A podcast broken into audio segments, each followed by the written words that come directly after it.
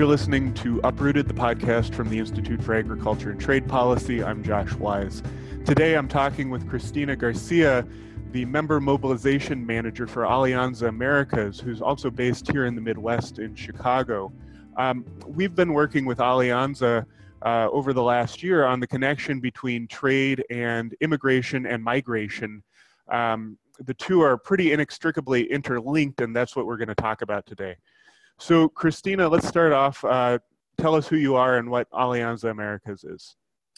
Sure, thank you. Um, so, Alianza Americas is a um, it's a platform. It's a network of organized migrant organizations across the United States. We were founded about 13 years ago because we saw that there was a vacuum or a need in the area of having an organized platform, a platform for people, immigrant communities to come together and voice concerns um, around in the realm of social, economic, and political um, around political issues that pertain to them. And so the founders at the time were seeing that there was a need and a void in, in that particular space, that there were other folks sort of on around the table, but not necessarily the migrant voice which was something that was critical to the founders and um, to the present. We really prioritize, um, you know, opening up spaces of dialogue around all issues having to do with, you know, things that affect migrant communities. So immigrants from Latin America and the Caribbean in particular. So we do, um, we have a, a membership structure. Uh, we have about 50 members across the United States. And we have uh, deep ties in Latin America, particularly in Mexico and in Central America. So we work um, around issues having to do with economic justice, um, social justice, anything that affect uh, migrants, uh, both here in the United States and in their countries of origin. So because we, we take a transnational approach to everything we do, we particularly believe that that you know nothing that happens in the United States is disconnected with what happens in people's countries of origin. So we mm-hmm. pay attention to issues of not only national domestic policy but also foreign policy and and what is coming down the pipeline that could harm or benefit um, our our communities. There are a lot of reasons that people migrate or ch- choose to migrate.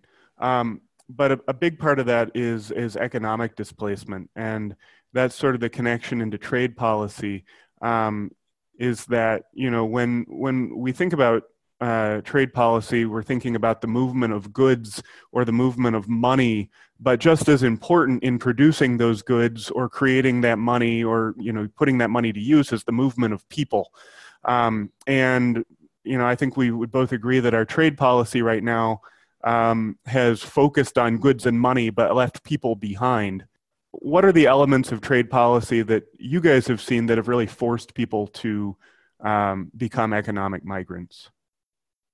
Sure. Um, so with the passage of NAFTA, what 20, almost 25 years ago, um, you know, some of the promises that this particular trade deal uh, had was that it was going to boost um, economic development in Mexico, particularly. It was going to produce more jobs um, and that it was going to open up the flows of trade so that people had more options and more the ability to you know for, for commerce to to free flow so what happened was that yes indeed that might have happened but it it it it was a an unequal balance um, so where the larger agricultural businesses um, in mexico had access to this open market. But you know and and so what happened is a lot of folks uh, a lot of uh, transnational corporations were able to um, move into mexico and do business on a high scale with you know larger economies of scale. Um, and that really affected the more local independent farmer um, and what took place it, it was a huge huge displacement of about 2 million people when these big transnational corporations started to move in, um, you know, the, the, the, I guess the doors were open for even, you know, uh, the likes of Walmart and folks like that. you can you can understand how maybe local and more rural economies were directly impacted. Corn, for example, and other crops were being sold so cheaply in places like Walmart and other, you know, larger um, supermarkets. Well, that just completely took over the market, and it it, it just decimated uh, farmers. And so this the way that this whole trade deal intersects with migration is that in the United States, as we are as we all know, we don't necessarily have the migration policy in place to receive people. Um, even though we are a nation that benefits from the labor of immigrants, particularly during the time the, the signing of NAFTA, right? There was an exodus of a lot of Mexicans from south of the border who had to come here for work. Um, so these are, you know, definitely definitely economic migrants. Um, we we in the United States we don't have a policy that would accommodate them or say to them, um, "Here's a work permit. You can, you know, stay here and work." So there's nothing of the sort, and there isn't, especially for for the poor sector of the population. Right. Well, and I was, you know, it's kind of even like contrary to the rhetoric behind free trade, right? Is that um, you know countries should produce what they can produce most efficiently, and the workers who are displaced should then find work in the more efficient industries. Well, what happened is, you know, the I mean, mass mass scale exports of corn and other grains went down into Mexico, displaced the farmers, but then they couldn't actually go work uh, you know, at least legally, there was no mechanism for them to go work on in on the farms or you know for the corporations that had displaced them in the first place because they were in another country.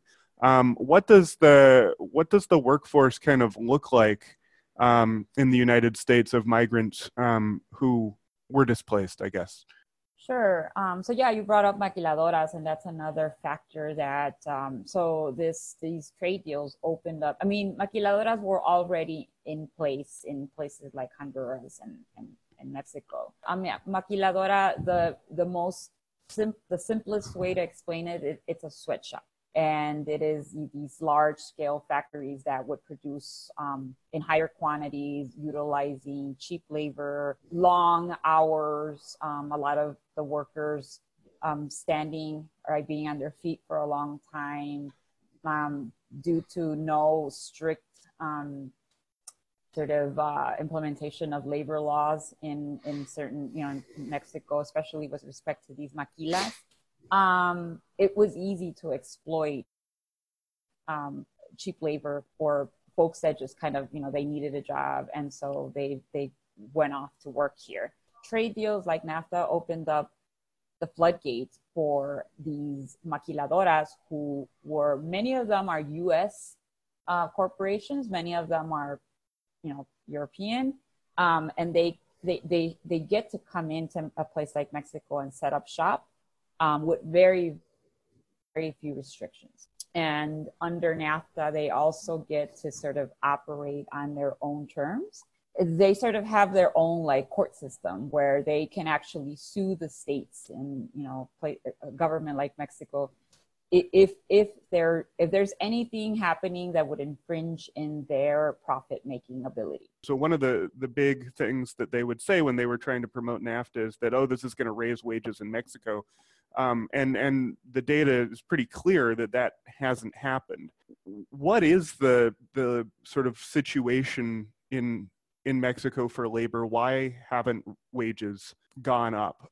I think, I mean, overall, it would be, it's very hard to, for us in the United States to conceive, to even begin to conceive, right, the, the disparity in wage, in, in wage earnings uh, between us, you know, I guess a first world country, even though I hate using that type of terminology, um, versus what they, what we see as a third world country, right? So, so we're so close we're bound by all of by the border by you know we're proximity um, people the flow of goods and people but so we can't even imagine what it's like right for folks making barely making ends meet there i don't um, a, a lot of it is mexico has had a long history of, of corruption um, and so part of corruption and impunity.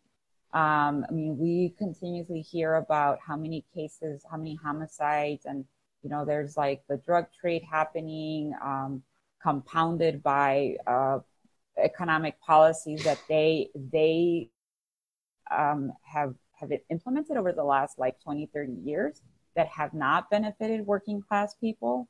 Um, a lot of these are, you know, neoliberal economic models that they've basically extracted from countries like ours, like the United States, that they then take into a place like Mexico, and it's not a one size fits all model.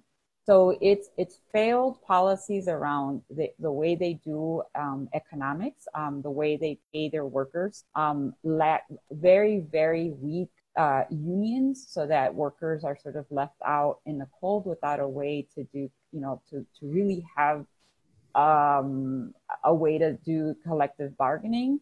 Um, and so you add the corruption in terms of like the way that uh, their political system is organized and and so you have this like perfect sto- storm for inequality or like excessive inequality um, and then you compare it to a country like ours and so it's it's just it's huge. Wage wage growth didn't materialize in mexico. People were displaced.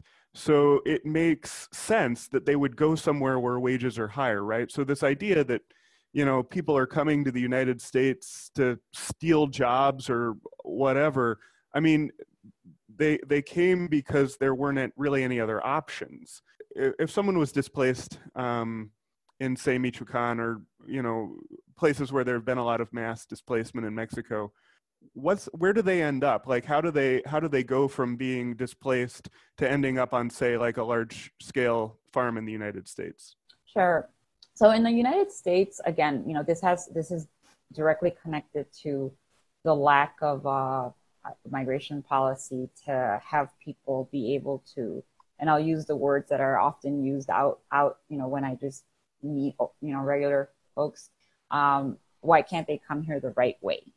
Um, there is no, there is currently no right way. The idea that, that you in line and you pay a, a fee and you fill, you fill out a form and you're in is a myth. The way that immigration policy in the United States works is that you can only get a visa if you can prove that you have um, finances, home ownership, stable job, money in the bank in Mexico, for example.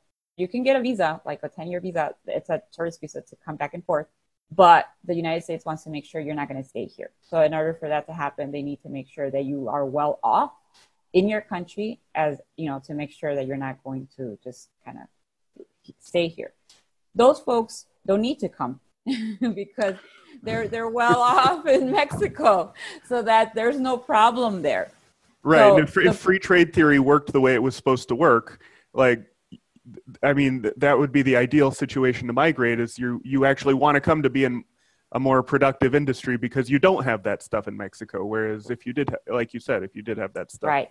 So for folks that don't have any of that, the you know we're talking about these 2 million farmers let's just keep that as an example the ones that were displaced through nafta through this bad bad economic uh, trade deal those folks don't have any of that to prove right so they are migrating they're it's forced migration so they're being pushed out um, when they come here um, because there is no um, sort of work permit that they can apply for um, the agricultural visas or the work visas are very few and they're very specialized. So it's enough to go around for all of the farmers in the United States that need this kind of labor.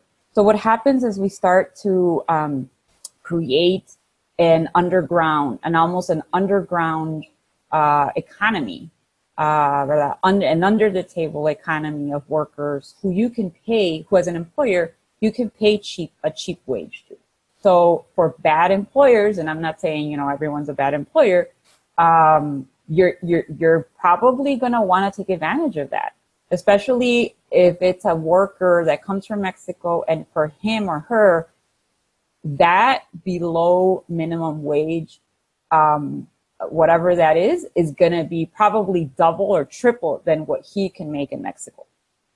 So this is like the perfect it's it's like it creates a perfect system for it, it's like a give and take, um, an unspoken sort of give and take.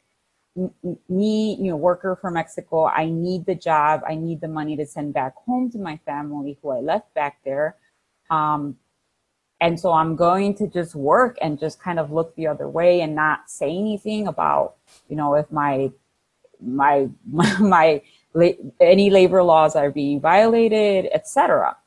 Mm-hmm. And so I'm gonna work as many hours as I can because I came here to work, make a living, and send the money back home. So originally, folks don't come here to stay here. They come with the intention to earn as many dollars as possible and send that money back home or take it back them eventually. So that's the idea or the illusion. But I've been working with immigrant communities for the past 15, 20 years, and I can tell you, Josh, that many of those folks, they don't end up going back.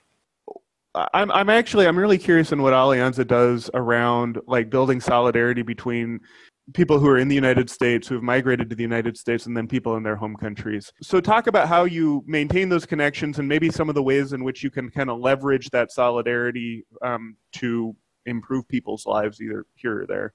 We we've tried to be very intentional about being part of decision making uh, circles or um, you know we are uh, um, so as much as much as we do it here in the U.S. by way of um, um, doing direct advocacy, right, with our legislators, um, making sure that on issues that impact our communities directly, um, they have a voice and that we are stating our position. Um, so we do the same in, in countries like Mexico and countries like like uh, Honduras, El Salvador, Guatemala. We recently hired a a um, a per a she, I don't remember her title exactly, but she a young woman who's going to be based out of El Salvador, for example.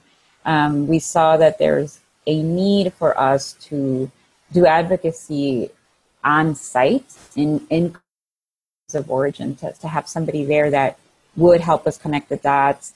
Um, if that means um, being part of coalitions, being part of panels, engaging in the everyday regular advocacy, right? Making sure that we are, um, you know, if, if government is trying to pass or not implement a law that they should be, that Alianza Americas is at the table and pushing back on that, right? On whatever that is, especially um, with respect to temporary protected status. Temporary protected status was a designation, not necessarily a program, that was given to people from countries like El Salvador, Haiti, Honduras, um, who were decimated with either a um, natural catastrophe, like or any political stability, um, civil war that may be happening in the country, um, which gives people the ability, if they're residing in the United States, it gave them the ability to have a work permit um, and a social security number. So to stay lawfully in the U.S. and work lawfully in the United States. Well, that permit had been um, renewed continuously for years after years. And there, again, because there's a lack of immigration policy, that this population was sort of just kind of, it, it is sort of like a limbo status because it didn't gain you any rights to eventually become a US citizen um, or even a lawful permanent resident. But it just kept you in that TPS, temporary protected status, for years and years. So that again, that's another failure of us of our inaction in the United States with respect to, to immigration policy. So those are one of the things. So on the side, the way that we organize ourselves around that is that we, you know, we we try to do as much as much uh, work possible in terms of raising awareness about, first of all, what this is. We found that a lot of people weren't even aware about the status here, um, even policymakers or legislators at times. Um, and on the side of uh, countries of origin, we're also trying to, um, I mean, to to a certain extent, influence governments there so that they can also um, put pressure on on the United States to find a solution to this problem. Find a solution that is not again displacing people, because what the administration is doing right now is um, eliminating these these um, these uh, the TPS um, all together, and it's actually going to put people in an undocumented state after their um, TPS expires. We also try to influence um, just policy making um, by inserting ourselves in these spaces in places like Mexico where um, there's discussions around, you know, how, for example, how are migrants treated there? Because that's another factor. So while we advocate for better treatment and integration of migrants here in the United States, we also have to be doing the same with respect to our neighbors to the south, right? We can't, um, and by no means, um, I mean, there's still a lot of violations of human rights that take place there with respect to immigrants that are coming from Central America and they sort of, you know, they're just kind of, you know, crossing through Mexican territory and they're, they are, they fall into an undocumented state as well. So um, uh, we have to remember, so places, things like people that, why they're coming sometimes from Central America, it's important to, for us to always take a look and really dig deeper into the root causes of what, what is causing people to leave so, uh, um, you know, obviously these are kind of difficult times with the Trump administration. Um, a lot of people have been, I guess, stepping up um, to uh, resist against ICE raids um, and um, provide welcoming and open spaces for immigrants. Um, what's something that we could be advocating for that would be that would be helpful for immigrants who are already here, but then to you know, maybe address some of these roots of migration causes? Um, well, definitely a provision for the mobility of people um, mm-hmm. within these trade agreements. Um, otherwise, we're going to see the same exact thing happen. Um, you know, we we we didn't account for the movement of people in the original NAFTA 25 years ago, and that and we're seeing the repercussions now. We're seeing the the effects. So um, definitely having organizations that represent people um, be at the table, at the negotiating table is another one. Um, mm-hmm. it, it, we can't just continue to let like corporations dictate the terms of these agreements. Um, because then you know the, the ordinary folks, working class folks, are the ones that are, are left out and, and, and lose. So I think those two things, you know, if we're if if if there some of your folks out there listening are, you know, care about this issue, um, they see the correlation, they see how trade is impacting migration. Um, you know, c- talking to your legislators, or if you're belong to some circles of influence having to do with this, talking about how are people and workers going to be impacted, and making it a point um, to put in provisions for, um, you know, for folks to be able to, you know, if we're going to need um, workers as part of these trade deals, if we're going to need workers here, well, then the smart thing to do would be to um, put in provisions that would allow for, for folks to legally be here. Um, well, Cristina Garcia, thanks a lot for joining me on the podcast today. Thank you, Josh. It was great. You've been listening to Uprooted, the podcast from the Institute for Agriculture and Trade Policy. Uh, for more about what you've heard, including to uh, read IATP's work on the links between trade and immigration, you can visit our website at www.iatp.org. I want to thank Andrew Arisso, who's editing this episode, and remind you that you can download Uprooted on iTunes and Stitcher. Thanks a lot, and we'll see you next time.